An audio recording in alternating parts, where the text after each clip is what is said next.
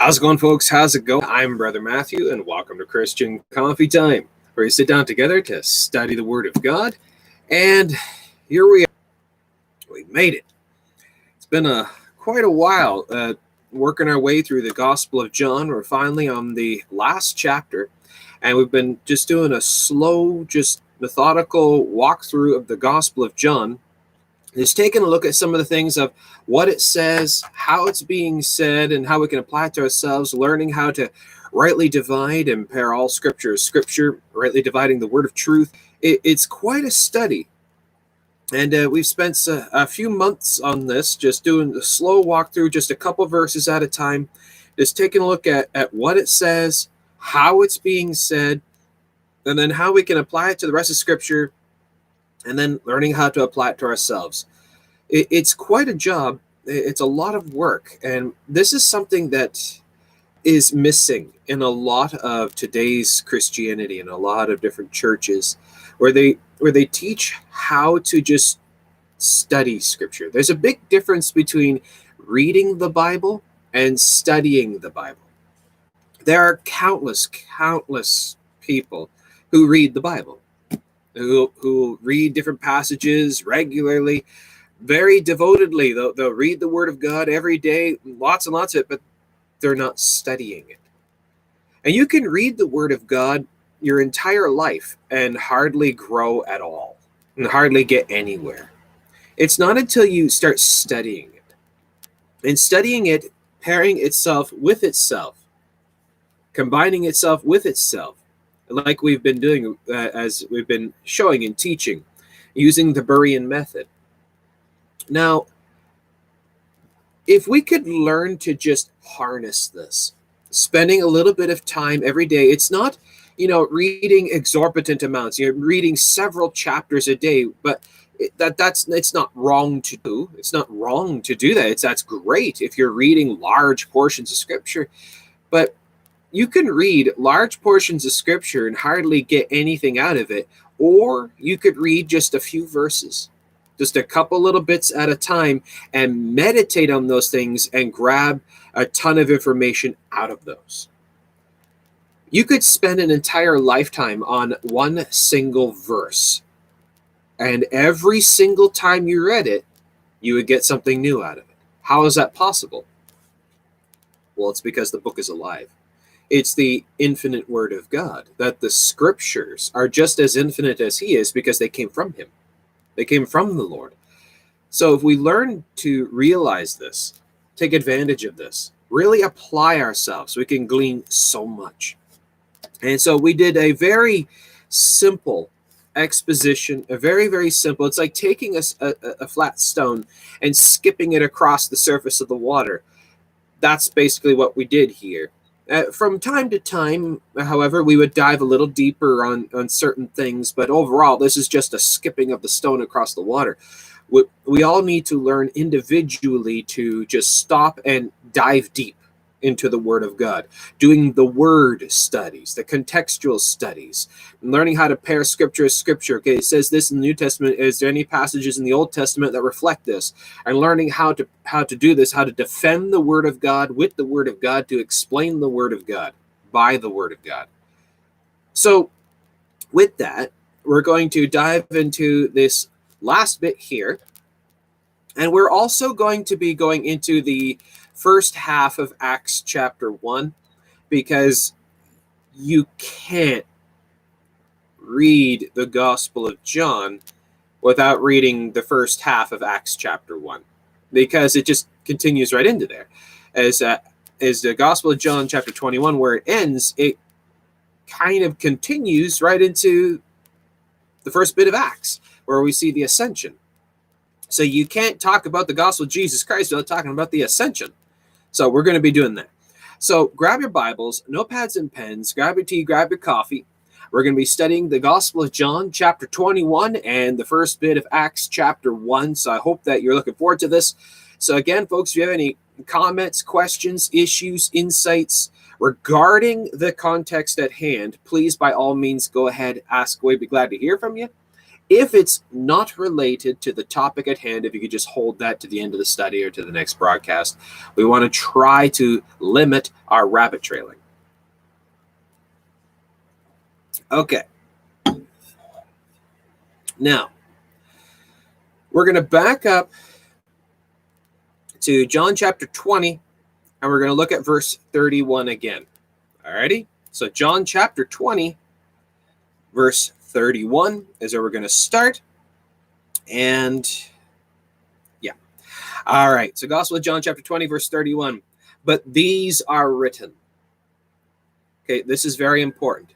Uh, if you're taking notes, or if you're into underlining, highlighting your Bible, marking your Bible, whatever, or if you're taking notes, uh, please underline, highlight, circle, whatever, verse 31 of John 20. But these are written.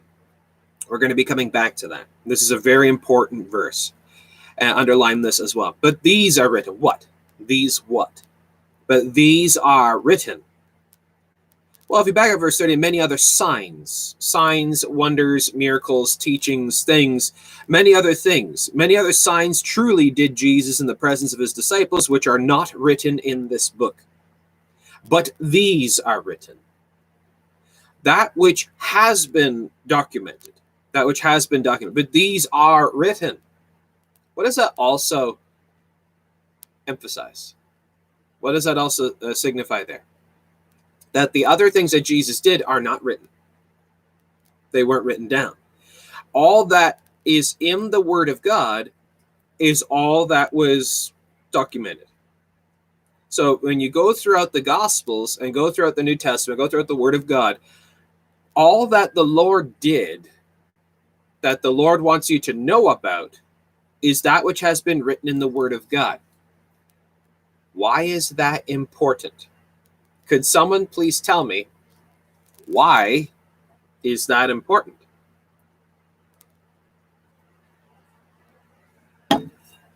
What does that then mean? What does that then mean? But these are written that ye might believe that Jesus is the Christ, the Son of God, and that believing ye might have life through his name that ye might believe. These are written that ye might believe. But this is enough. This is enough. And some things weren't necessary to believe. No, no, not necessarily. What this signifies is you look, for example, at the mystic Catholic teachings, for example, Wild Blue got it, about extra knowledge about it they have like the the books about the the hidden years of jesus the lost miracles of jesus the miracles of jesus childhood or all these other mystic uh, books and things that people write about about jesus went to india. No he didn't. Jesus went to america. No he didn't. And jesus did, uh, did all kinds of other miracles and things and he's a child. No he didn't actually. We talked about that. So this right here is important but these are written which also is reiterated again at the end of john 21 verse 25 and there are also many other things which Jesus did, the which, if they should be written, if they should be written. Everyone, I suppose that even the world itself could not contain the books that that should be written. Amen. So, the very words that that we see in the Word of God here, for example, this: these are written. If they were written, meaning they weren't. They weren't. So all you need is this the Word of God is complete. Now, it also explains why the limitation on the amount of that which was documented. The, li- the limitation on that which was documented was for a purpose that all that was written, all that was documented was for a specific purpose. Was it was it documented just enough things to give to give a proven, doubtless example of who Jesus is, to show you who he is, what he did, and why we should believe on him. There's a reason why these things are written. These are written, the way they are written, and what was written was for the specific purpose that you might believe that Jesus is the Christ, the Son of God, that believing you might have life through his name. So, again, you see a lot of people with the different mystic, occult, magic books or other religions uh, uh, that that tout uh, their special hidden knowledge and the finding lost books of Jesus, the lost years of Jesus, the lost miracles of Jesus, the lost teachings and travelings of Jesus. No, those are all nonsense. Those are all garbage. Those aren't even scripture. That never happened. All those other things. The only thing that did happen is that which is written in the Word of God. Okay? So, it is enough. It is enough that these are written. This is enough. You don't need anything more. There are no lost books, there are no lost manuscripts, there are no lost texts because the word of God is complete and preserved unto all generations, as the word of God says. As the Lord says, his word is above his very name, so he protects it and preserves it down through the ages, hands it down, complete and finished and without corruption. It is preserved unto all generations, as it says. So, with that, we then say, Very well, Lord, what is here is enough for me. This is enough for me. This is all I need to know. I don't need to know all these other things. Uh, sure, there are tons of other things that Jesus did. That if it were if they were written, the world could not contain the books of them. That really shows you how much he actually did. How many thousands and thousands and thousands of thousands of miracles that Jesus did that aren't documented. But this see it shows that he did those things, but you don't need to know every single one of them. Don't need to know every single one. You only need to know this the basics of what he did to prove who he is. To prove who he is. All right. Let's continue. So, John chapter 21, verse 1. After these things, back up, after what things? After he showed himself to his disciples there, where Thomas um, beheld the Lord, saw the nail prints in his hands and the spear hole in his sides, in his side, and uh, Thomas says, "My Lord and my God," declaring Jesus to be Lord God. We talked about that. And after these things, after he showed them many other signs, after these things, Jesus showed himself again to the disciples at the Sea of Tiberias, and on this wise showed he himself. And this is how he showed himself, is what that means. So we see the first showing, where the first revealing to his disciples, Thomas was not there. And then the second revealing of himself, showing himself when Thomas was there. And then the third time, he showed himself to his disciples again. And this is how it happened. Now, if you're into looking at the correlation between the Gospels, you also want to flip over to Luke chapter 5. Luke chapter 5, you want to see something interesting here. Now, this is how it happened. There were together Simon Peter and Thomas, called Didymus, and Nathanael of Cana in Galilee, and the sons of Zebedee, and two others of his disciples. So a group of them there, that shows who was there. A group of them were together, and Simon Peter said unto them, I go a fishing. I go a fishing. Now, it's not wrong to have hobbies it's not wrong to have interests.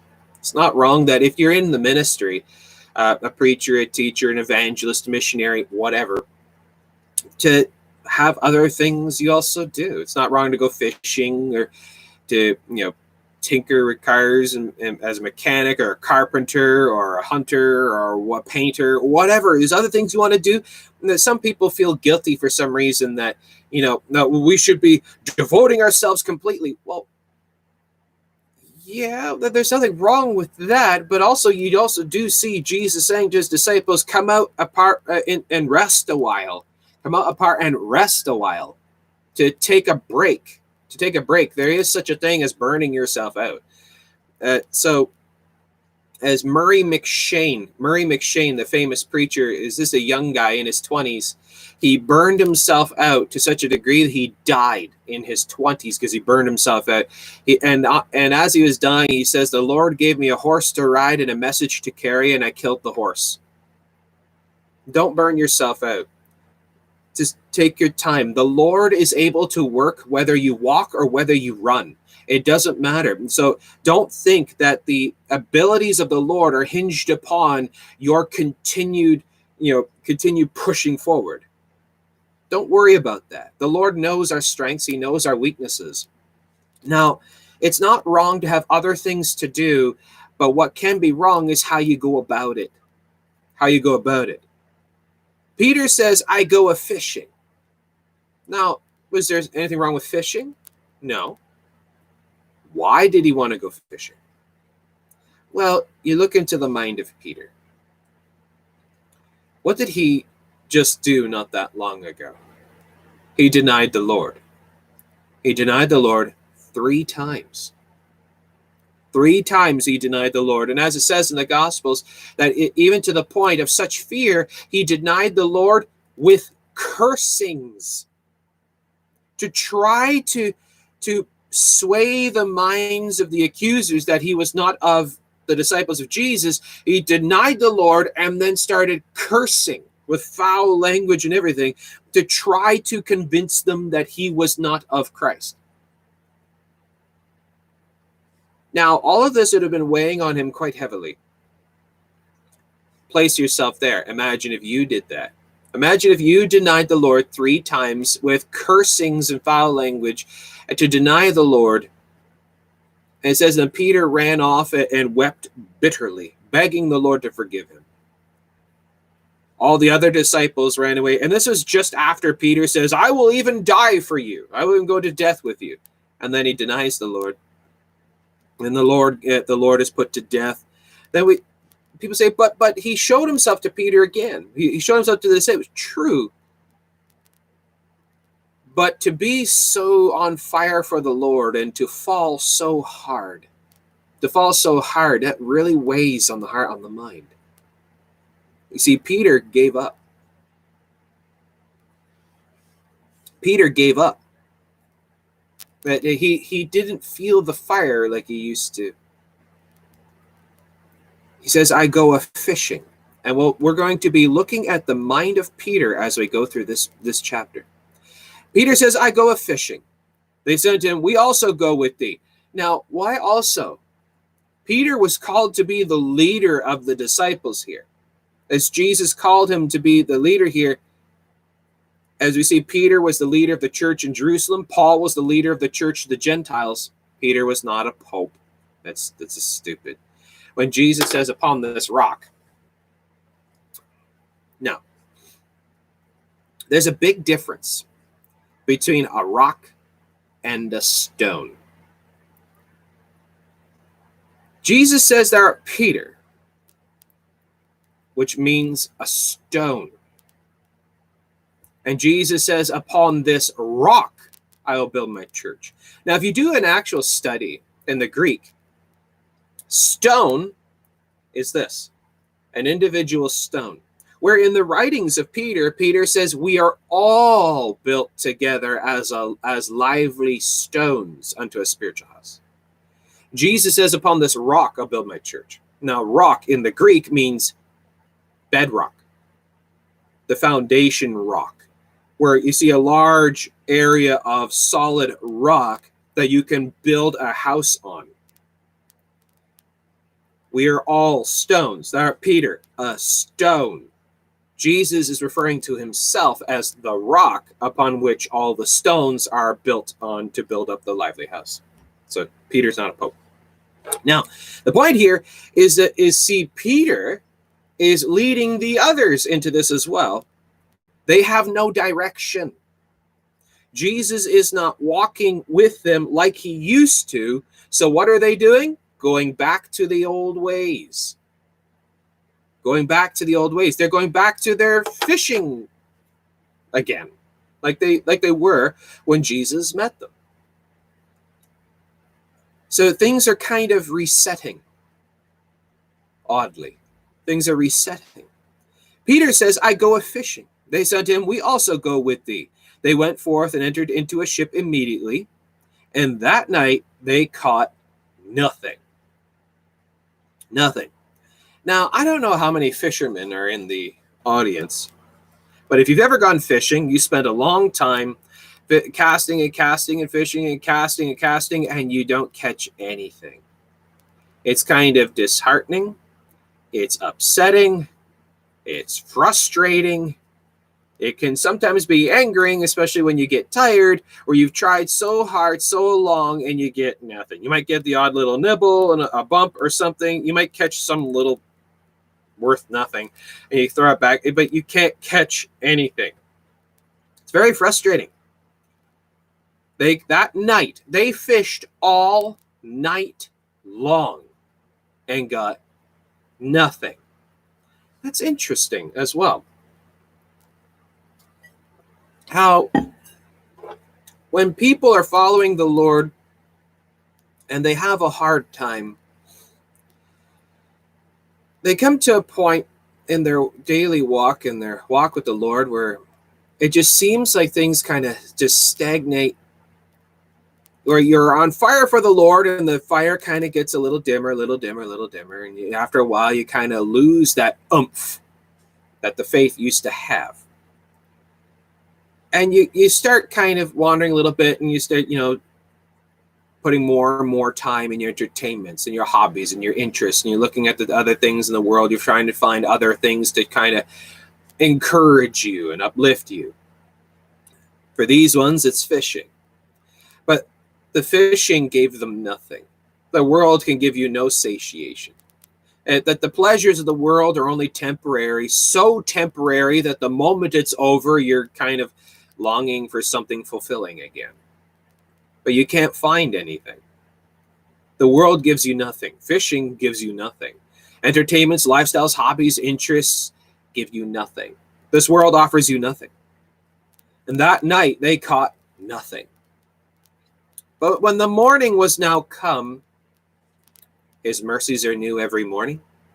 But when the morning was now come, Jesus stood on the shore, where so often, due to the darkness of our own minds, of our own desires, of our own frustrations and things, it can blind ourselves to what is so clearly standing in front of us the Lord. The Lord is right there. Now it says they're about 200 cubits away. That's only three over about 320 feet away. About 320-ish feet away, there's Jesus standing on the shore, just watching. He's watching them. How long was he standing there? We're not told.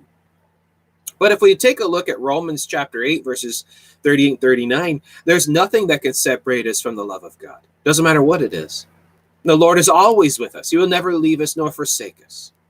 Doesn't matter how far we go, how far, how deep we go, how high we go. Doesn't matter what happens. The Lord will never abandon us.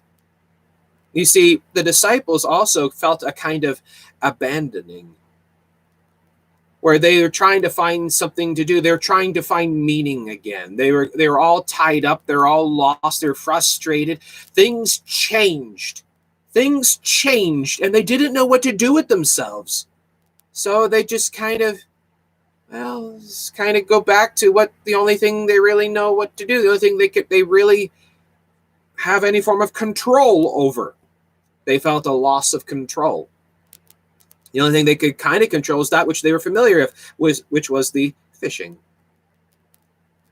We often feel like that, feel like there's a loss of control with the Christian faith. That when things change, whether societal or individual, emotional, mental, spiritual, physical, that that we kind of you know lose our edge. We don't not sure what to do. We get frustrated, upset. We get get long. We think maybe something's wrong or God's angry with me or our prayers for some reason are being delayed or not answered. And and instead of diving into the depths of Scripture and going to the shore to meet Christ, we just flail around in the boat, throwing nets wherever we can, trying to find answers and something to satiate ourselves, to cheer ourselves up. All the while, Jesus is standing on the shore. But the disciples knew not that it was Jesus. How could you get so far? Well, look at uh, about if if you were to measure off 300 feet from where you are, 300 feet away, depending how good your eyes are, at 320 ish feet, give or take a little bit, and you turn around, could you identify someone's face facial features from over 320 feet away? You'd be hard pressed. You'd have to have Superman eyes to be able to identify. But generally, so we can drift from Christ. Not not that the that the Lord leaves us, but we can walk away from the Lord. We we can grow apathetic. Apathetic to the point where we fail to remember what the voice of the Lord sounds like. That we can struggle to identify the identity, identify when God moves, to identify who is standing right beside us, who's standing behind us, who's on the shore. And you'll be looking, looking, and you just you don't get it because you're so occupied with this, so pulled away with something else. Who's that? They knew not that it was Jesus. Then Jesus calls unto them. Jesus speaks. The Lord can speak through the word of God. He could speak to our hearts and minds to try to get our attentions, to bring us back to where we're supposed to be.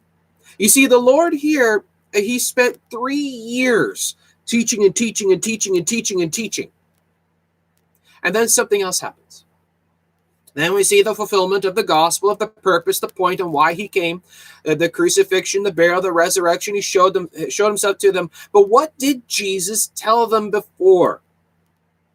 He told them about how in John 14, 15, and 16, how a time will come when he will he will go back from whence he came and he will send you the comforter in his place, the Holy Ghost. He told them about that. He told them, A time will come, I won't be walking with you like this anymore, but I will not leave you comfortless. I'll send you the comforter to replace me, who will abide with you forever. He told them that. And he showed them, he showed them, he held their hand for three years. But after a while, the Lord, as in teaching a young child how to walk, there comes a point where you take your hands off you got to teach the child how to walk, how to trust you, to trust that you'll catch them, to trust that you'll provide for them, to trust that you'll protect them, to trust that you'll always be with them. But the Lord isn't always going to be holding our hands up like little toddlers. Jesus is also tr- eh, trying to show the disciples how to trust in him, how not to fall away and become apathetic and sorry and frustrated, all because he's not walking with them like he used to things will change. You grow and mature in the Christian faith, and you learn how to walk in faith, believing. We aren't toddlers in Christ. We're supposed to mature, mature, to go out and preach and teach and witness. We learn to eat the meat of the word, and no longer it's the it's the milk of the word. We grow in the Lord, in the power of his might. We put on the armor and we fight for the Lord. But look what Jesus says. Look what Jesus says. These ones, he he gave them a chance here where he took his hands off. He wasn't with them, and the moment Jesus wasn't with them like he used to be, what happened to them? They completely fell apart. The disciples completely fell apart. What does Jesus say? Then Jesus saith unto them, Children, have ye any meat? They answered him, No. there is so much emotion, there is so much passion in that no. That no other words, nothing else, no explanations, there was no discourse. It was just one single, sharp, blatant, very significant no. They went all night. They're tired. They're worn out. They're frustrated. They're angry. It's been a long night. They're hungry, hangry. No. Did you find anything on your own? Did you catch anything to satiate you? Is there anything of the world that can pleasure you and give you fulfillment? After a while, you know, the Lord can can let us go in our own wanderings if we get so frustrated, so apathetic, like the prodigal son. It comes a point where you're just tired and fed up with the pig pen because it doesn't fulfill you. Sin is pleasurable for a season, but the end thereof are the ways of death. And the prodigal son gets up and returns. Didn't find anything. It wasn't worth it. It's not worth it. They answered him, No. And then Jesus does something. Where the Lord, all throughout the Word of God, shows us again and again how the Lord reminds us, brings up the remembrance of the past, shows us how He's helped us, causes sudden remembrances of every single time the Lord has provided for you, how the Lord has taught you. Look where you are from where you were just a few months ago.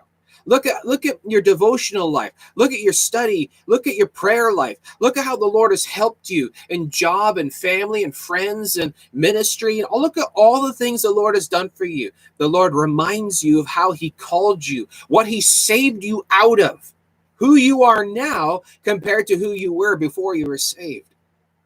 The Lord reminds. The Lord works in the remembrance of answered faith. Go back to Luke chapter 5.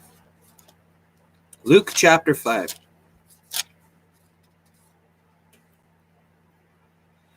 In Luke chapter 5, Jesus, at the beginning of his ministry, is walking by this one area, and there's this huge group of people. In Luke chapter 5, and it came to pass that as the people pressed on him to hear the word of God, he stood by the lake of Gennesaret and saw two ships standing by the lake, but the fishermen were gone out of them and were washing their nets. Who are the fishermen? The same ones. And saw two ships, and the fishermen were washing their nets. And he entered into one of the ships, which was Simon's, Simon Peter, and prayed him that he would thrust out a little from the land. And he sat down and taught the people out of the ship. And when he had left speaking, he said unto Simon, Launch out into the deep and let down your nets, plural, nets, plural, for a draught. And Simon answering said unto him, Master, we've toiled all night and have taken nothing. Same thing's happening again. Peter and all them were out and they fished all night, caught nothing. Coincidence? We've toiled all night and have taken nothing. Nevertheless, at thy word, I will let down the net. Singular. Jesus said, let down the nets. Peter says, I'll let down the net. Singular. Plural, singular. And when he and when and when they had had this done, they enclosed a great multitude of fishes, and their net brake. And they beckoned unto their partners, which were in the other ship, that they should come and help them. And they came and filled both ships, so that they began to sink. When Simon Peter saw it, he fell down at Jesus' knees, saying, at Jesus' knees, saying, Depart from me, I am a sinful man, O Lord. Interesting. That happened at the beginning of Jesus' ministry when he called the disciples. Go back to John 21. Jesus, standing on the shore, sees the disciples, and they were fishing all night long and caught nothing, just like Luke 5, just like when Jesus first called them. They caught nothing. Jesus says, We caught anything? They answered, No. And he says, What? He says, Cast the net. Singular.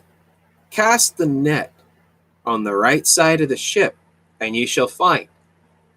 They cast, therefore, and now they were not able to draw it for the multitude of fishes. Therefore, that disciple whom Jesus loved saith unto Peter, It is the Lord. Something is very familiar here. Deja vu? Deja vu? What's going on? So you see what Jesus did. How did he call them? What, what did he show them to prove who he was so that they be eh, so inclined to be interested in him and want to follow him? The net and the fish, and they caught nothing, and the, that whole scenario. What did Jesus just enact here? The same thing. Why? So they might remember why they followed Jesus in the first place. So they would remember suddenly recollection. What is what is more powerful than doubt, fear, and depression? The joy of the Lord.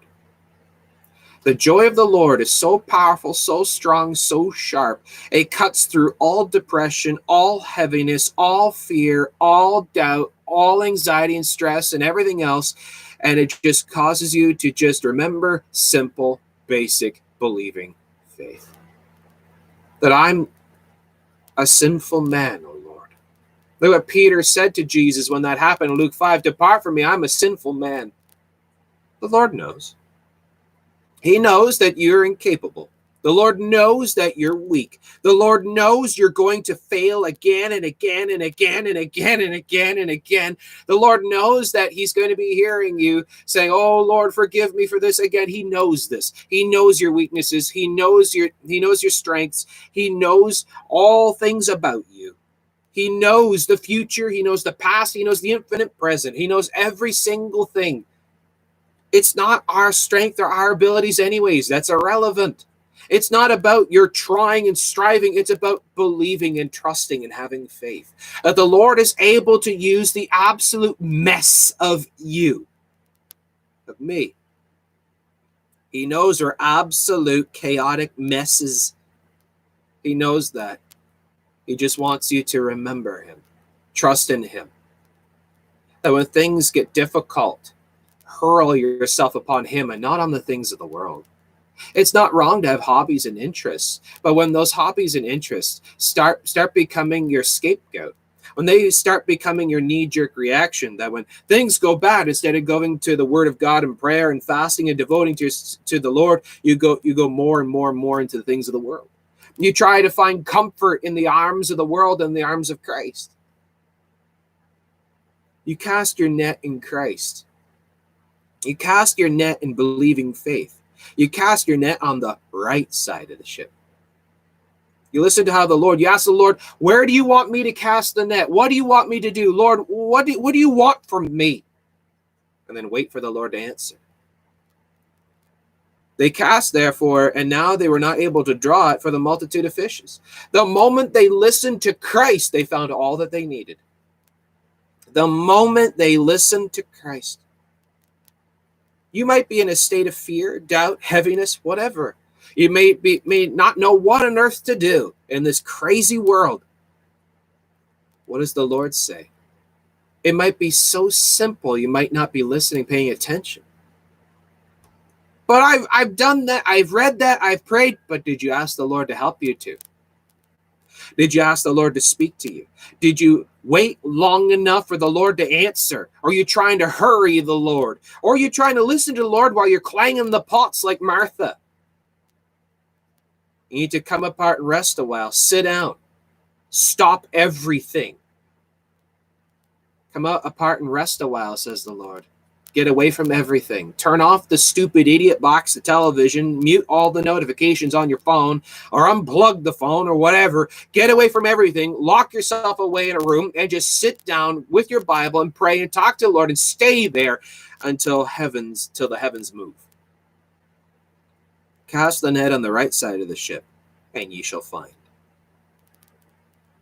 They cast, therefore, they obeyed, they listened, they obeyed, and now they were not able to draw it for the multitude of fishes. The multitude of answers, the multitude of helps. This is our ship. We cast our net of faith upon the word of God, and we'll draw up such a draft of fish, such a draft of answers, of such help and comfort and wisdom and knowledge and power that it'll be overwhelming the sheer amount.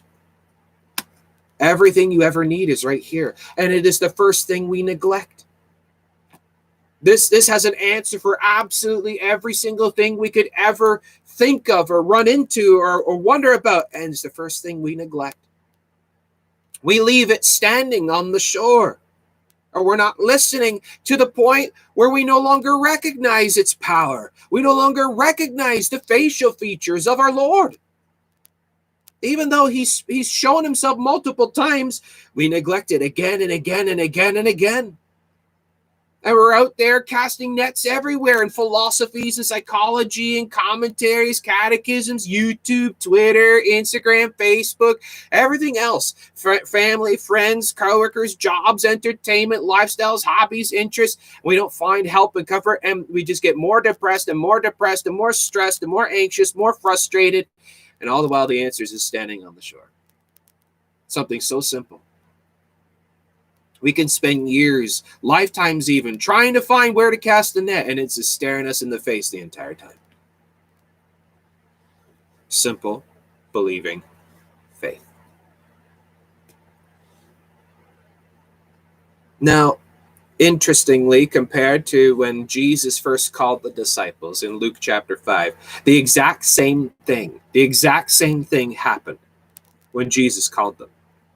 Jesus hit the reset button. Jesus hit the reset button. And he did the exact same thing. And in that moment, it's it's incredible the power of the mind. How in in a split second. The mind can go through years of experiences.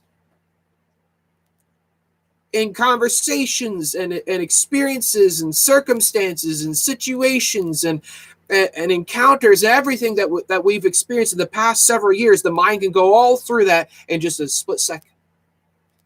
And in that second where, where they have the net and they're staring at the sheer amount of fish all of a sudden it's like their life flashed before their eyes jesus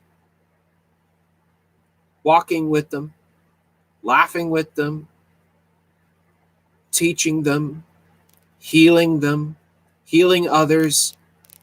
Jesus with the with the disciples, Jesus debating with the Pharisees, Jesus all down through all the things he did and how he did this. He did this before when he first called them, and they remember and they remember, and therefore that disciple whom Jesus loved saith unto Peter, "You can bet anything that John just grabbed Peter, grabbed him by the. It's the Lord. It is the Lord, he says. That's all he says. It is the Lord. What's the answer? It is the Lord. What helps you? What's the answer to prayer? Where do we go? It is the Lord. Now, when Simon Peter heard that, Simon Peter, a little slower, a little thicker than the others, when he heard John say this, Peter recognized that Peter, it all clicked into place. And suddenly the light bulb moment. And Peter realized and he remembered, oh, yeah.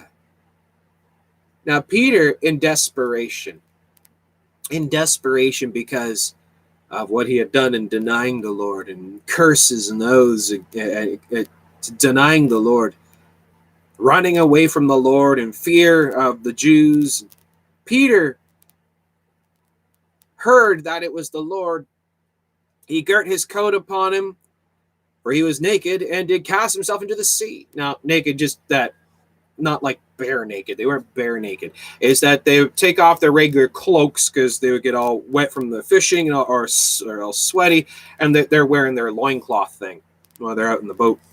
He wrapped his coat on him, for he was naked, and, and cast himself in the sea. He didn't even wait. he didn't even wait for the time it would take for the boat to get to shore.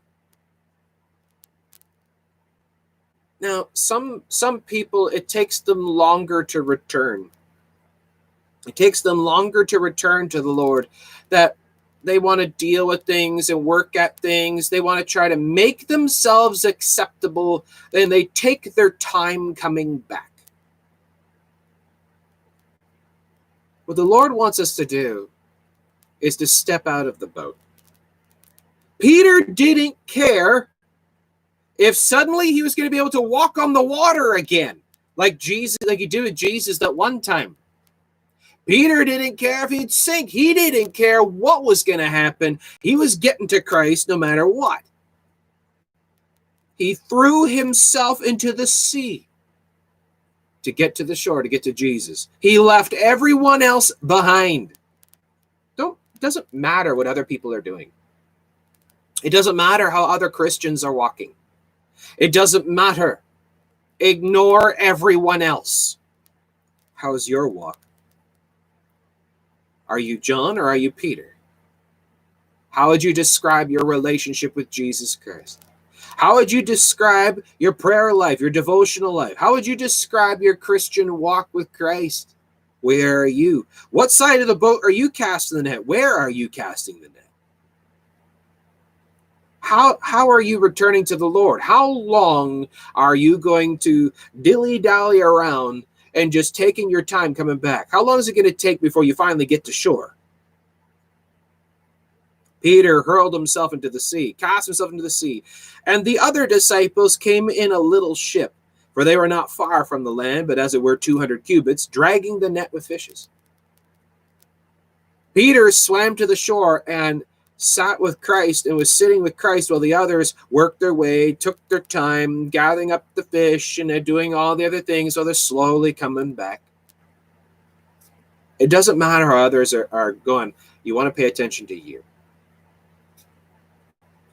And as soon as they were come to land, they saw a fire of coals there.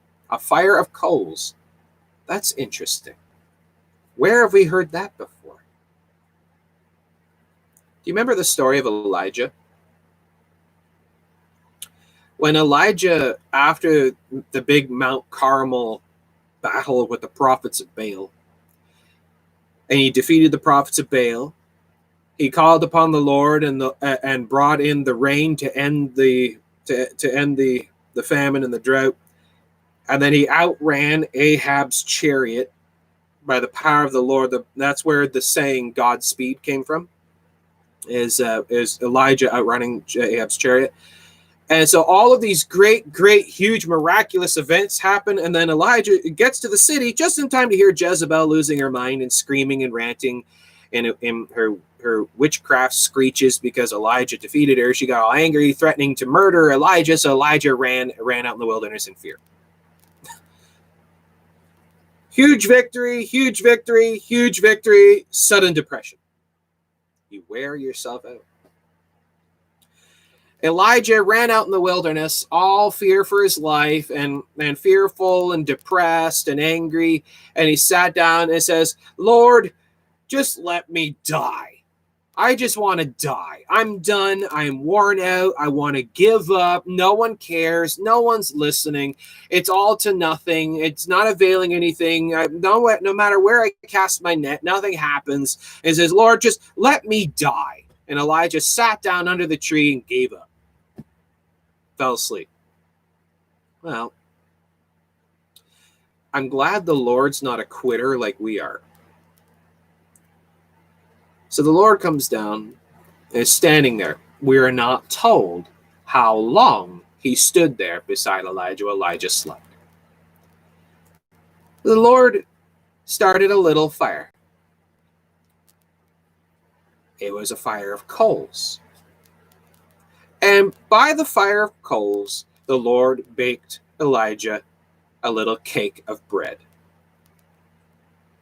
Elijah wakes up and the Lord says, Have something to eat. So Elijah grabs some of the food and has something, some of the food, and the Lord said, tells him to have a rest. Never ever excuse the power of a snack and a nap. the Lord says, Shut up, have a snack, have a nap, you'll be better. So Elijah had a snack, had a nap, and he felt better. But the point here is the fire of coals. So, what the Lord is showing here, the Lord does the same thing. See, we, we look so often for new things, a new answer, a new way of thinking, a new explanation. But you see, the thing is, the Lord doesn't change. His word doesn't change. The way of the Lord doesn't change. We sometimes get so used to the way that the Lord works, we grow tired of it. We want something new. A time will come they can no longer abide sound doctrine, and they heap themselves teachers having itching ears, and they and they are turned unto fables. And so often people get bored with the word of God. They get bored with the Christian faith. They get bored with the way things are. They want something new.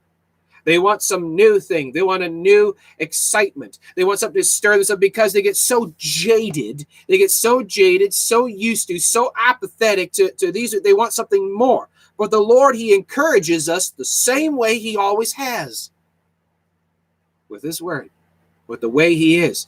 God works in the same way with everybody, the same way. Same Word, of the same Spirit, of the same Lord, of the same Christ the same cross, of the same gospel. Uh, the Lord speaks to us the way he spoke to the prophets. He speaks to us the way he spoke to the disciples and to the early church. He speaks to us the same way, the same words, the same spirit of encouragement, the same joy of the Lord, and the remembrance of the Lord's works. He bakes a fire of coals. Can the Lord do that for us? Yeah. That when your fire burns out, he'll stoke it again and again and again and again because the Lord's not a quitter. We are. The Lord does not abandon us. We do. The Lord doesn't give up. We do. The Lord cannot be defeated. We can. We cannot lose our salvation. We can lose our faith. But the Lord holds on to us even though we've given up. We, we get so fed up, we just let go. What's the point? And the Lord's still holding on. We uh, we kind of we've let go of the cliff edge, so to speak. We expect to plummet, and we look up, and there's a hand grabbing hold of our shirt. The Lord says, "I'm not letting you go anywhere.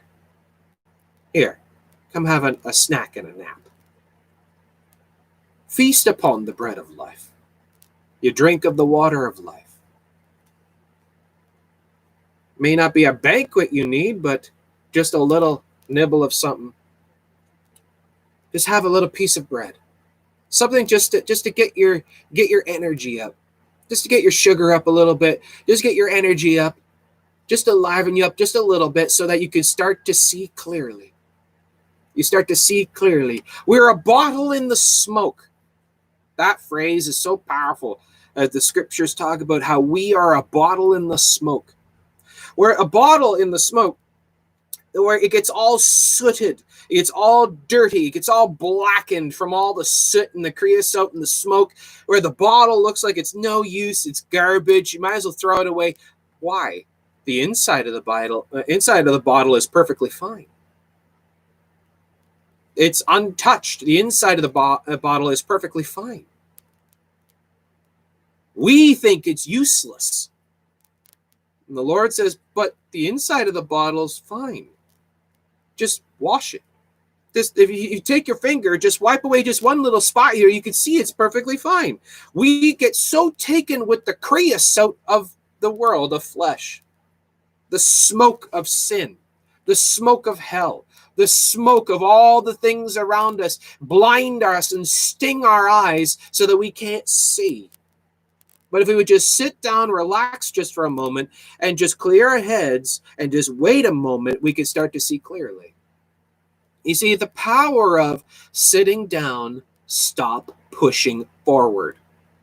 Come apart and rest a while. Sit down for a while. Take a rest. Rest in Christ. Sit at the feet of Jesus. Stop running. Catch your breath. Stop freaking out. Be still and know that I am God. Watch God work. You see, the Christian faith has forgotten that one as well, is just relaxing in Christ. It doesn't mean relaxing to the point where you stop working. But you know, as every job, you have your break time. You have your lunch hour. For the Christians, we need to realize the time of resting in Christ. Where on the battlefield, you don't just keep swinging and swinging and swinging and swinging and swinging until you die. Is there's shifts where one group of soldiers be fighting for a while, and then and then the reinforcements would come, and these ones can back off and catch their breath. Well, these ones take up, and you switch out, switch out, switch out. That's the, the power of just switching out.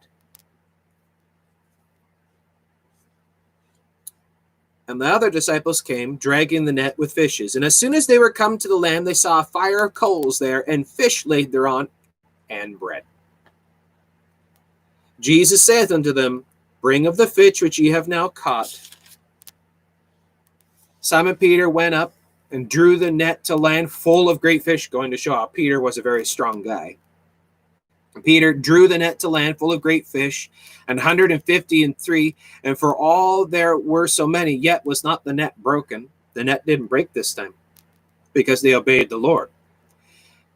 Jesus said to them, Come and dine. Come and dine you feed others, you serve the Lord and working and and working away and serving away. Don't neglect your own feeding. You see, we can get so caught up in ministry, so caught up in evangelism and outreaches and helping others and praying for others and working for others and charity and all these other things and busy, busy, busy, busy, busy. Uh, we forget that we need to be fed too. You can work yourself to death. You can starve yourself to death not knowing that you are. As you work so much, you forget to pray. As you start slacking off or shortening your prayer time, shortening your own devotional time, shortening your own feeding time. Come and dine. This is a big failing of many preachers many evangelists and many missionaries. You get so caught up in ministry and working and serving, you shorten your own time. Come and dine. And none of the disciples durst ask him, Who art thou? knowing that it was the Lord. Now they understood. They are on the shore now. They are on solid footing. They weren't rocking to and fro like James 1 6 to 7. But let him ask in faith, nothing wavering, for he that wavereth is like a wave of the sea, driven with the wind and tossed. For let not that man think that he shall receive anything of the Lord. Have you caught anything? No. Uh, you're praying and praying and praying. Ha- have any of your prayers been answered? No. Have you found what you're looking for? No. Are you encouraged yet? No. You need to come to dry land. You need to get out of the boat and go on the solid rock. Stand on the solid rock. Sit down where the Lord has prepared a fire for you. He has prepared food for you. He has prepared comfort and shelter for you. Rest a while until you're encouraged and you're filled and, and you're satiated in Christ. You're encouraged and strengthened. Then he strengthens the feeble knees. He strengthens the ankle bones. He lifts high the hands which hang down. He gives you breath. He gives you the voice. He gives you power. And then you can proceed. As you go out, you work in the field a while, come out and rest, get something to eat. Go back out in the field for a while, come back, rest and eat. Come and dine. Jesus then cometh and taketh bread and giveth them and fish likewise. This is now the third time that Jesus showed himself to his disciples after that he was risen from the dead. Trying to help them to understand how, how to rest in him when he's not around like he used to be. What do you do when it seems like the Lord is not with you? Even though he is, you just can't see him but he is. The Spirit of the Lord dwells in the heart of every believer. Sometimes we get so just physical that all because I can't see it, therefore determines to me my doctrines and my personal beliefs, and I think that God isn't with me because it seems like. You see, the devil is a master of it seems like. It seems like, it seems like. But seeming is not fact. feelings, ideologies, and experiences aren't facts. What did the Lord say? All because you can't see him doesn't mean he's not with you. All because he's not you can't see him doesn't mean he doesn't see you. All because you can't see him doesn't mean that he can't help you. He dwells in the heart of every believer. We got to depend on fact of the word of God and not personal feelings and seemings. Verse 15. Now, when they had dined, you see, the Lord doesn't, the, the Lord takes his time here. He lets them eat first before the teaching. They're worn out, they're tired, their sugar is low, they're hungry, they're, they're thirsty. He lets them rest. He gives them encouragement. He gives them encouragement. He shows them mercy. He shows them grace. He shows them love. He shows them comfort. He comforts them and encourages them. He builds them up before the teaching. See, don't be quick to run to the heavy things if you're worn out. If you're worn out, have a sip of the milk before the meat. So you see how the Lord actually waits and delays in the deeper things and the heavier things until they were encouraged and they had already eaten. When they had dined, Jesus saith to Simon Peter, Simon, son of Jonas, lovest thou me more than these? Now, if we actually take some time here and do a study on the Greek and the Hebrew, Old Testament Hebrew, New Testament Greek, do a study on the words, the word love. Now, we have one word for love in the English language, and that is love. But in the Greek, in the Hebrew, there are multiple meanings, meaning different aspects, levels of types of love. So there's a different word. So Jesus asks Peter three times, Lovest thou me? Now it's interesting when we do a study on the words here that when after they had dined, Jesus said to Simon Peter, Simon, son of Jonas, lovest thou me more than these? More than what? Now, if we take a look at the meaning of the word love in verse 15 and 16, it's the same word, agape. Agapeo. Now, agapeo means to love as in, you know, how you would love a hobby. You love fishing. You love your friends, acquaintances, kind of thing. Lovest thou me more than these? Meaning the fishes, the fishing. He saith unto him, Yea, Lord, thou knowest that I love thee. He saith unto him, Feed my lambs. Verse 16. He saith unto him again the second time, Simon, son of Jonas, lovest thou me? Again, agapeo, which, again, now this is implying friends and family. He saith unto him, Yea, Lord, thou knowest that I love thee. He saith unto him, Feed my sheep. Feed the little things, feed the big things. Then, verse 17, something happens here. Now, people say Jesus said this three times this way because Peter denied the Lord three times. Well, that's an application. That's an application. We are not told that's specifically, explicitly why Jesus said this three times, but it just seems to apply fairly well there. Verse 17, he said to them the third time, Simon, son of Jonas, lovest thou me? Now, phileo is an entirely different. Jesus doesn't say, Peter, agapeo thou me. Do you love me as you would love family and friends and love me the way you love your fishing? He says something different. Peter, lovest thou me? The word is phileo. Phileo means something else. That's a self sacrificing love. Self sacrificing love. Do you love me more than yourself? Peter was grieved because he said unto him the third time, Phileo thou me. Do you love me more than yourself? And he said unto him, Lord, thou knowest that I, thou knowest all things, thou knowest that I agapeo thou you. I agapeo thee. Jesus said to him, Feed my sheep. You see, the problem was Peter doesn't know what to think. Peter is so taken with himself, so self degrading. He fears his own abilities.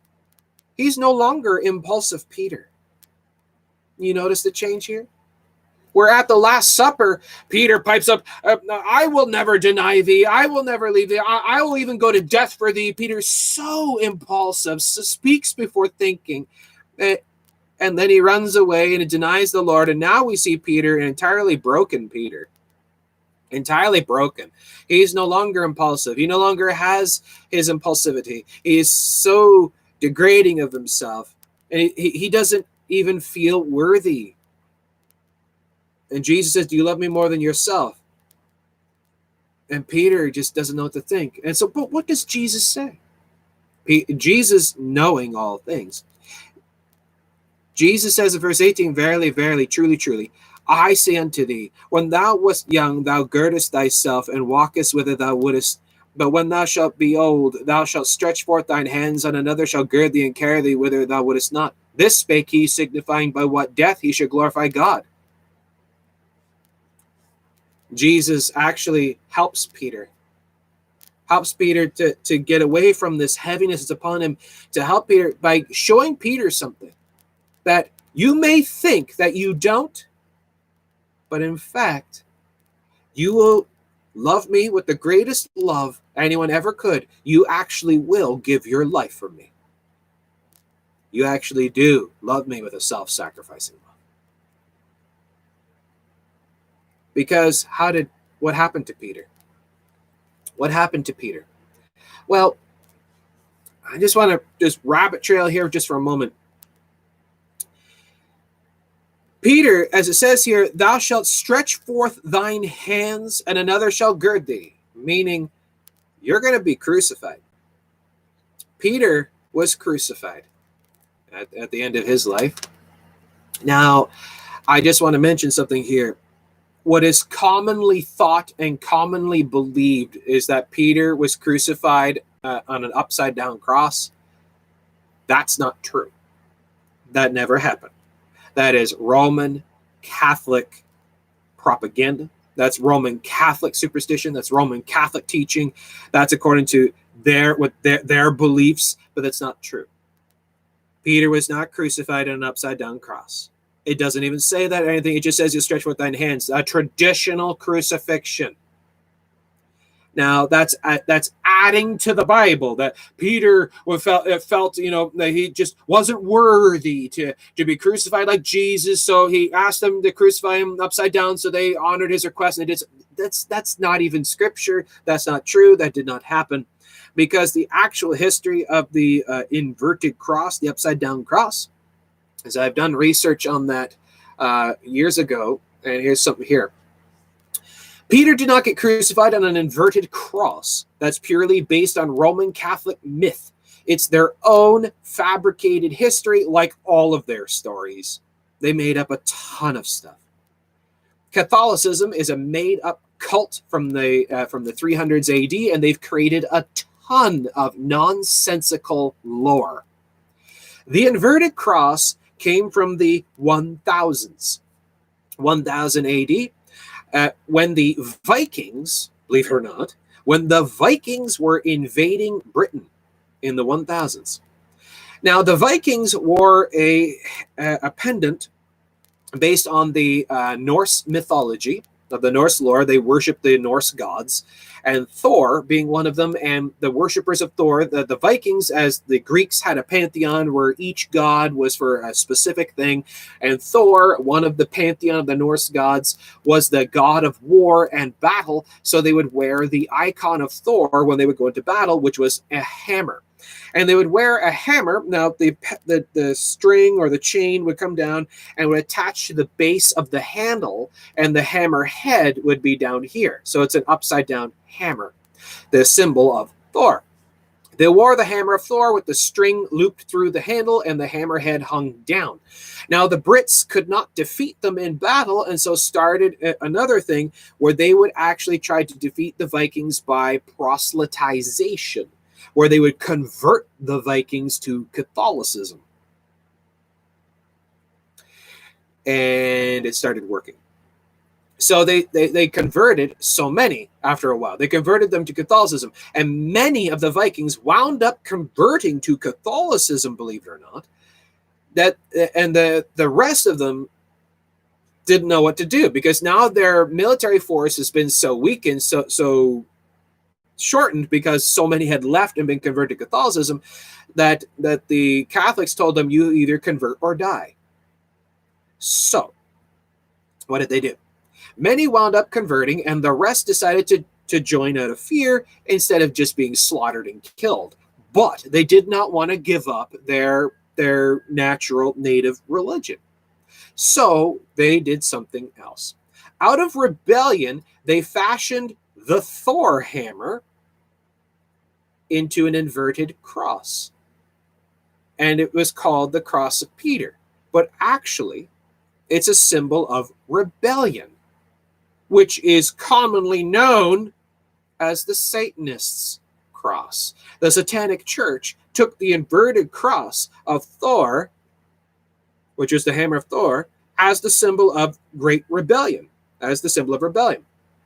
The inverted cross is a, is a symbol of silent rebellion. The Catholics called it Peter's cross as a way to justify these Vikings coming to them. But in fact, it was the rebel's cross, is what it's called. It's called the Rebel's Cross.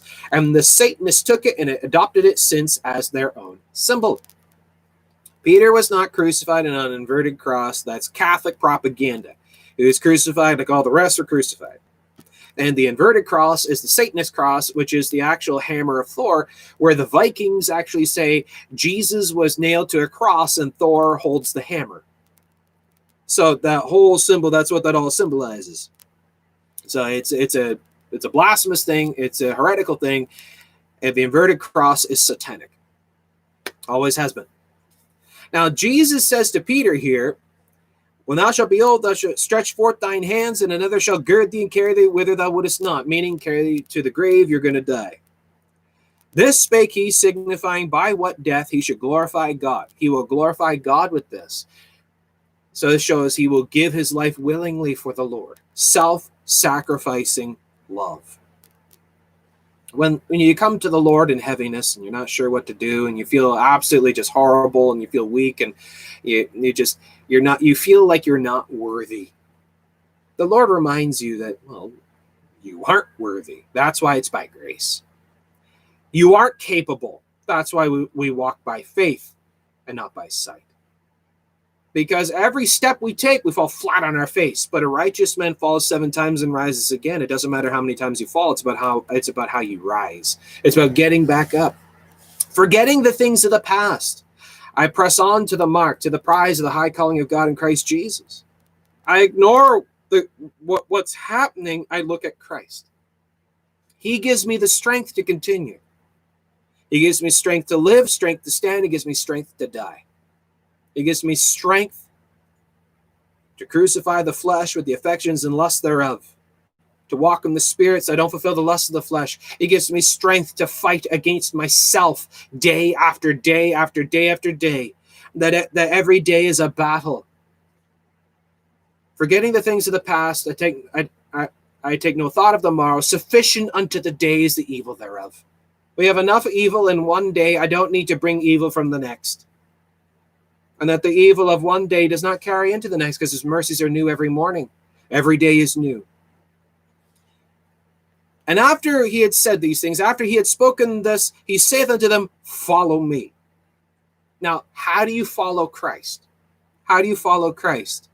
Well, that's different for every person, as our our own walks are different than everyone else. It's not a cookie cutter religion is every single individual is completely different. Nobody's perfect. Everyone has flaws. Everyone has weaknesses. Everyone has incompetencies.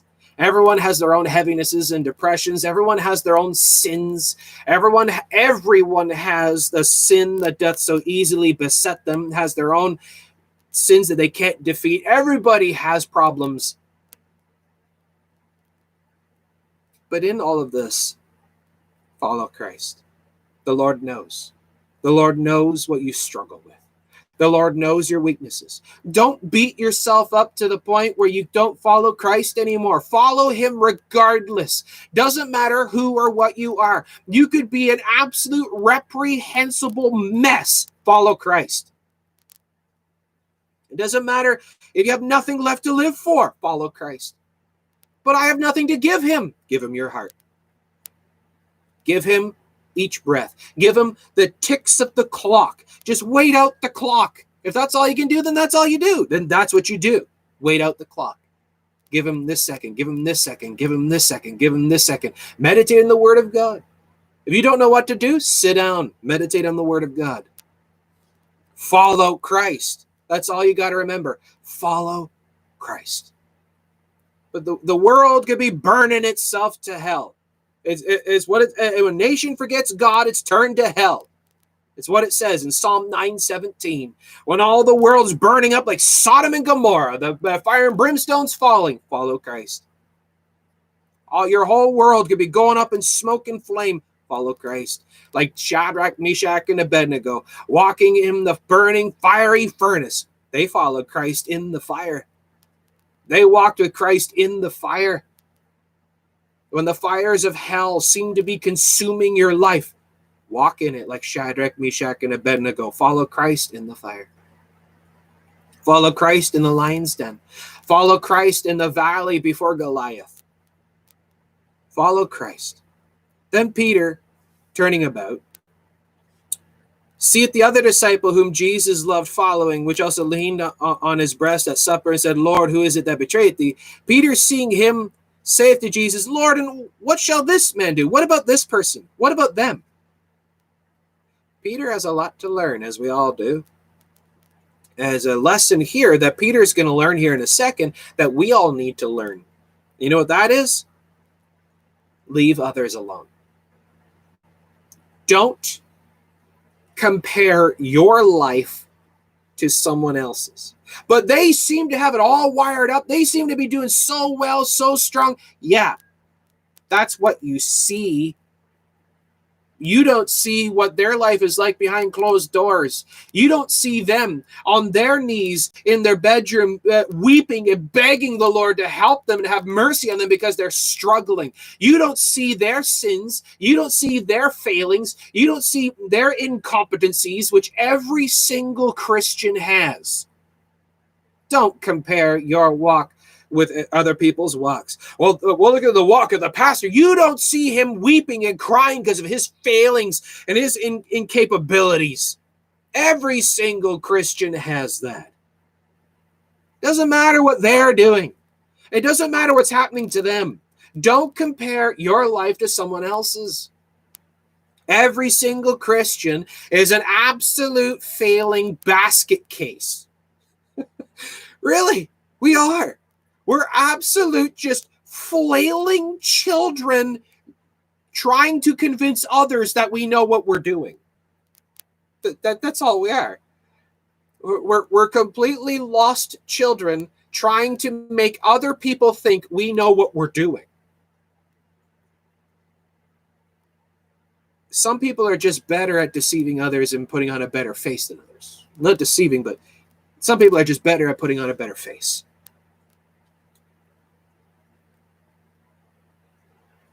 It doesn't matter what's going on in another person's life. They have their own problems. They have their own troubles, their own problems. You focus on you. You focus on you. You follow Christ. You follow Christ. Peter says, well, what shall this man do? Jesus saith unto him, verse 22, Jesus saith unto him, If I will that he tarry till I come, what is that to thee? Follow thou me. It doesn't matter. Ignore him. It doesn't matter what's going on in his life. It doesn't matter what I'm doing with him. His blessings are different than your blessings. His strengths, his weaknesses are different than yours. You can't compare your Peter. You can't compare yourself to John. Every person's different. Everyone's walk is different but everybody's walk is guided by the same guide. It's the same Lord, same Christ, same word, same faith, same spirit, same scriptures. It's the same cross. We just come at different angles. We just come down different angles. Someone comes from a very dark place, from a very dark background. Some person comes from a very easy path. This person has to come up over hills and mountains. This person comes through a desert. This person comes through an ocean. This person comes through a death valley. This person comes through something else. This person uh, grew up in a Christian home and they never really felt anything bad. This person grew up in a very satanic household. Who knows what? This person grew up as comes from Islam. This person comes from Buddhism.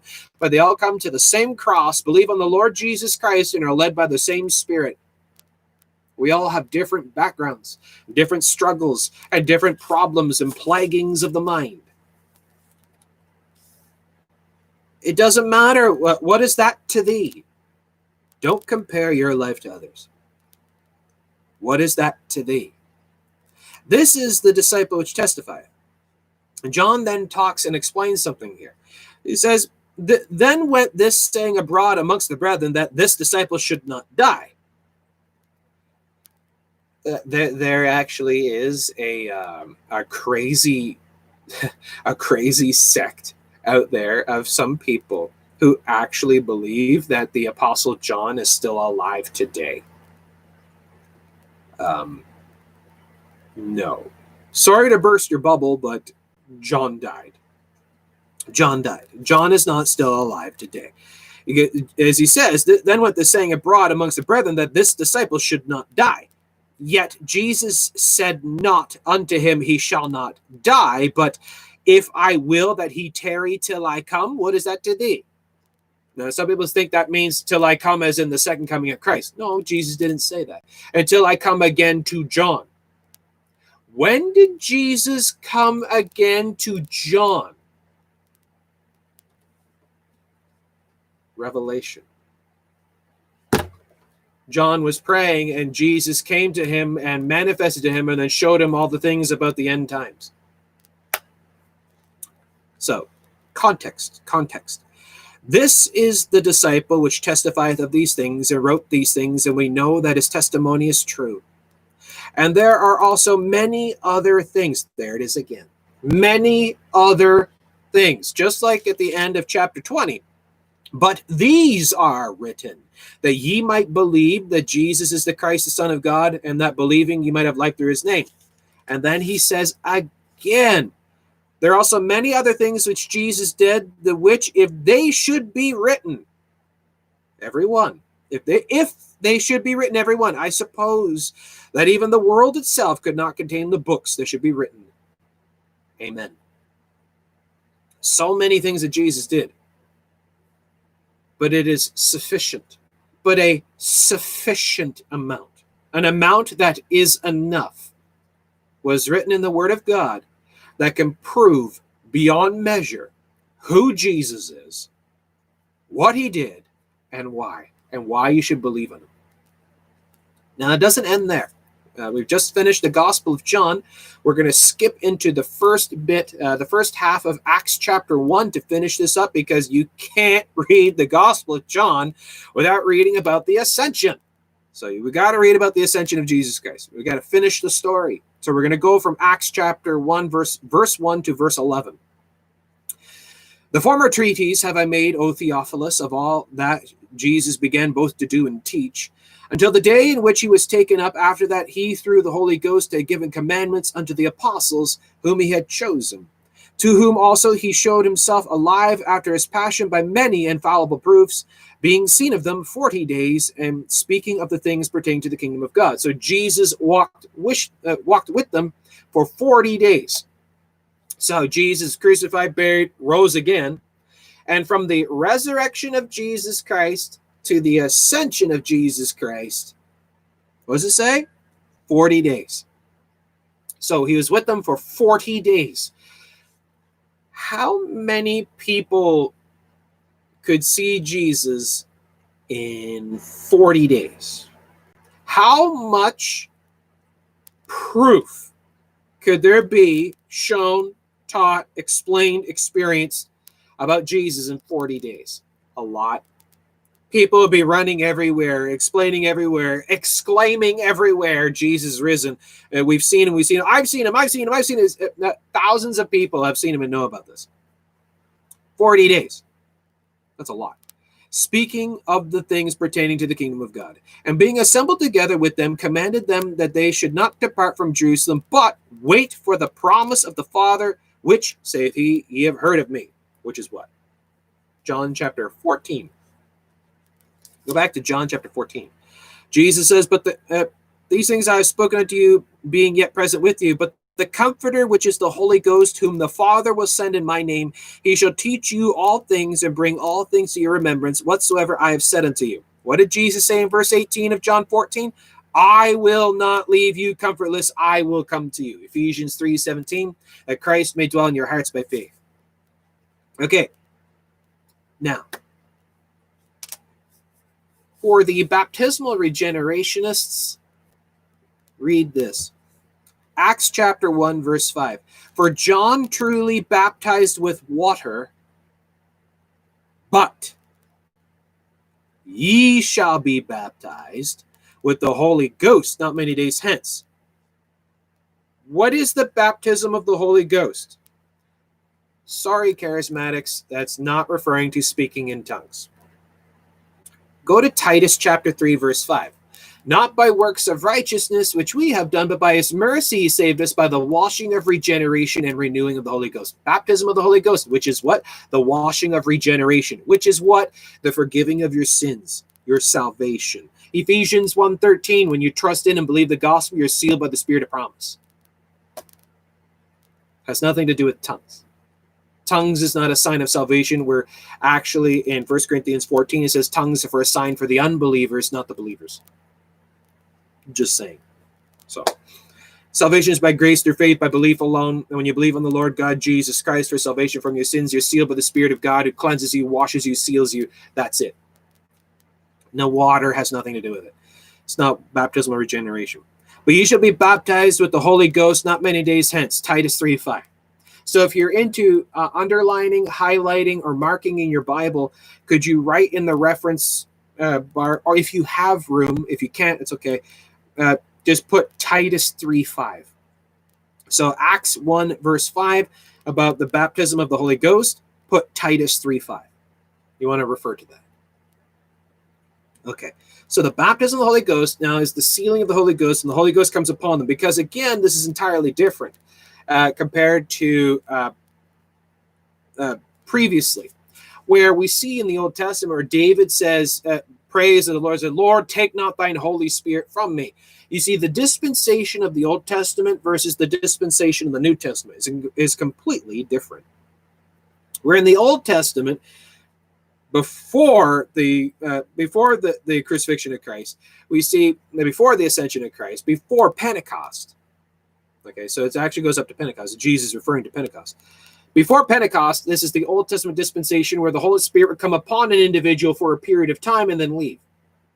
As the prophet would walk in service and devotion unto the Lord, waiting for the time when the Spirit of the Lord come upon them, and they would prophesy and speak of the future and speak the words of God and all these things, and they'd write the books and all this stuff, and then the Spirit of God would leave and would depart and would come upon someone else. Jesus promises in John 14 is the gift of the Holy Ghost is the sealing of the Spirit, where the Spirit of God would come upon you and would never leave. That's also proof of once saved, always saved. So we see right there the sealing of the Spirit of God that comes comes upon the heart of every believer. When you believe in the Lord Jesus Christ, you are dwelt the Spirit of God permanently, and He doesn't leave. You go to Romans chapter 8, verses 38 and 39 for I am persuaded that neither death, nor life, nor angels, nor principalities, nor powers, nor things present, nor things to come, nor height, nor depth, nor any other creature shall be able to separate us from the love of God, which is in Christ Jesus our Lord. That means there's nothing you could possibly do to cause the Holy Spirit to leave you. It, doesn't matter if it's if it's demon or demon, devil, sin, hell, world, flesh, self, others, doesn't matter what it is. That, that nothing can separate you from the love of God. No man can pluck you out of my hand. That means you can't pluck yourself out either. So people saying that once saved, always saved is not biblical, those people need to go read their Bibles. So we see the word of God is very clear. Once saved, always saved. You're sealed by the Spirit of God, permanent. Ephesians 4:30, you're sealed by the Spirit of God until the day of redemption, lest the day go be with the Lord, whether in death or the second coming of Christ. That our own stupidity, our own inabilities do not limit the abilities of Christ. Our sins, our failings, our weaknesses cannot invalidate the sealing of the Spirit of God. When did the prodigal son cease to be a son of the Father?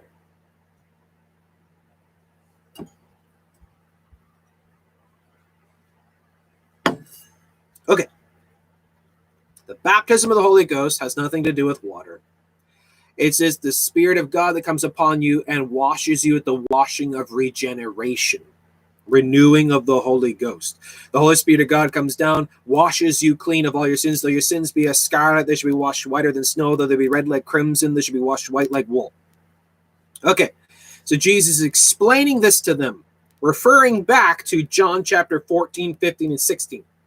When when they therefore were come together, they asked of him, saying, Lord, wilt thou at this time restore again the kingdom to Israel?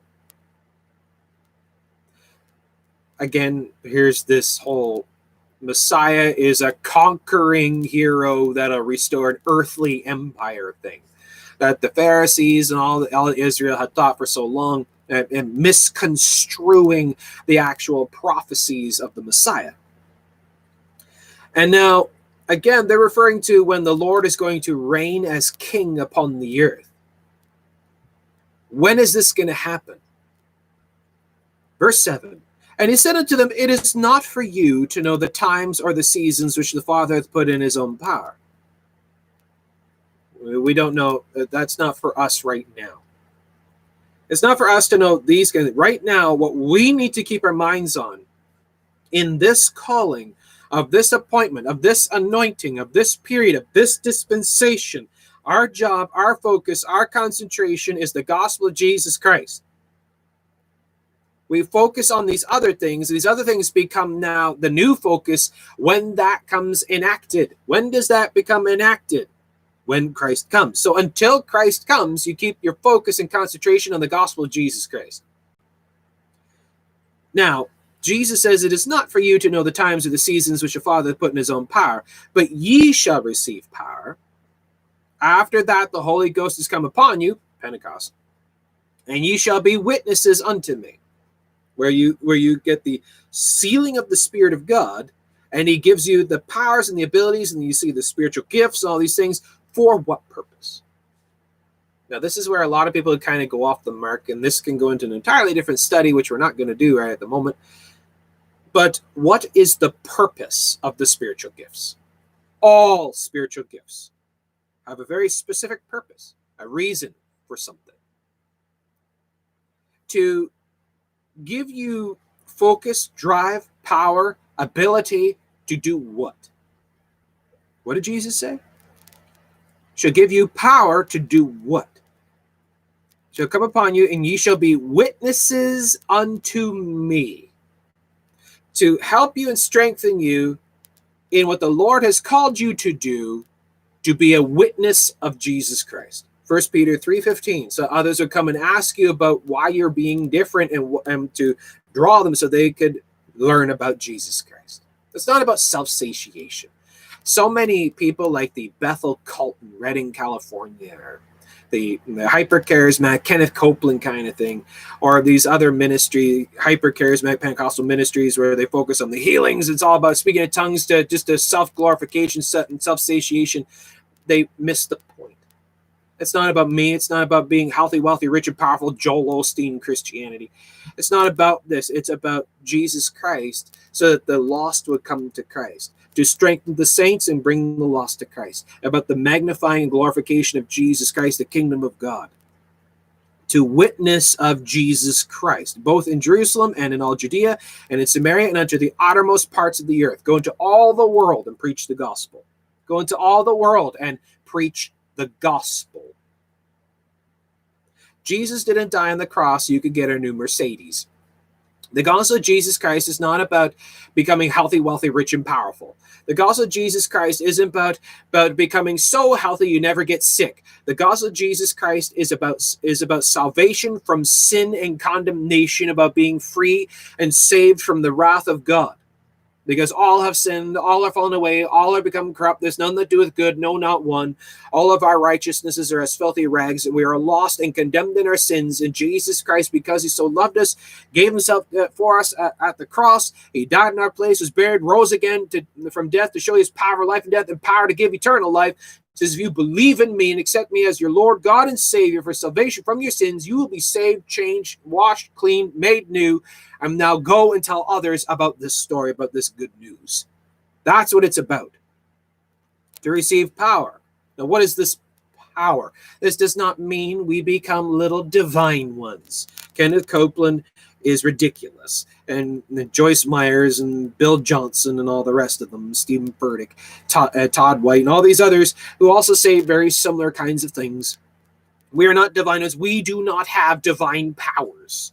We are not gods. We are not little gods we have no powers. It's the power is the Holy Ghost that dwells within us. He speaks through us, He works through us, that He guides us in all things. He teaches us how to pray, He teaches us how to preach. He, he says, Open the mouth wide, I shall fill. I will give thee the words with which to say in the very same hour. Worry not what to say beforehand. I will teach thee what thou shalt say. And he guides us. He, te- he teaches us what we should do. He is our instructor. The Holy Ghost shall come upon thee, and he'll cause you to be in remembrance of, of everything whereunto I have told you. That's the power. The Spirit of God teaching us, guiding us, empowering us to go and to preach and to teach. He gives us the words. He shows us how to be a witness because, as we spoke about earlier, because we are completely, absolutely incompetent. We are absolutely incompetent. If we were left to our own volition, we would we would be damning ourselves in five minutes. We are so incompetent. We have no power, we have no ability, we have no wisdom or knowledge. It's the knowledge of God, the power of God, the wisdom of God, that all the ability of God.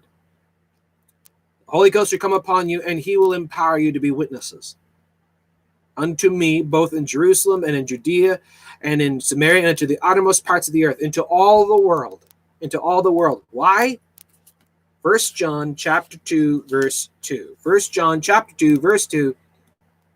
And he is the propitiation, atonement. And he is the atonement for our sins and not for ours only, but also for the sins of the whole world. But also for the sins of the whole world. Why? Why the whole world? Uh, Second Peter chapter 3 verse 9. The Lord is not slack concerning his promise, as some men count slackness, but is long suffering to usward, not willing that any should perish, but that all should come to repentance. So we are witnessers of the power of God, of the gospel of Jesus Christ unto everyone in the whole world, because God calls all men everywhere to repent. He loves all people, all are made in the image of God, and Christ is the atonement of all people and we show the power of God. We show the word of God. We show the conviction of the truth of God in this dark world. We shine as lights, as beacons of light in this dark world. We manifest the light of Christ, the truth of Christ in all things, so that it would draw them and to this light and they'd want to know and they get saved into all the world. And when he had spoken these things, while they beheld, he was taken up, and a cloud received him out of their sight. So they're all standing around Jesus. They're all standing around Jesus. And as Jesus is talking with them, he just starts ascending. How? He's God. And a cloud received him out of their sight. Interesting. The Lord led them as a cloud in the wilderness, the Shekinah glory cloud. And while they looked steadfastly toward heaven as he went up, behold, two men stood by them in white apparel. Two angels are standing there looking at them while, while the disciples are staring at the sky, trying to get one last little glimpse of him. And the angels say, which also said, Ye men of Galilee, why stand ye gazing up into heaven? This same Jesus, which is taken up from you into heaven, shall so come in like manner as ye have seen him go into heaven. He will come again. Well, the Lord told them, Go into all the world and preach the gospel. How long are we to do this? Till he comes again. The message doesn't change. It's the same gospel, the same story, of the same power, of the same Lord, of the same cross, of the same word, of the same kingdom, of the same God, till the Lord comes again. We keep the same work of the same Spirit, of the same saints, the same church, of one faith, one heart, one mind, one spirit, one work, one focus, one concentration, one answer for everything. Thus saith the Lord. And we keep the faith, we fight the good fight, we stay the course till the Lord comes again. We take the same torch that the apostles handed down all down through the ages that all the saints handed it down. The same torch of the same focus of the same message of the same thing handed out we, we take the same torch that the apostles held and we hand it on to the next generation. They hand it on to the next generation. For how long? For the rest of time. That's what we're called to do. And only the devil the enemy of god the arch enemy of the faith would try to make you bored with the Christian faith. Would try to make you bored with the torch. Would try to make you cast your net somewhere else. Would try to make you think that you're incapable and you, you don't deserve, you shouldn't work for the Lord. The Lord knows your weaknesses and He calls you anyways. He knows your failings and He calls calls you anyways and uses you anyways.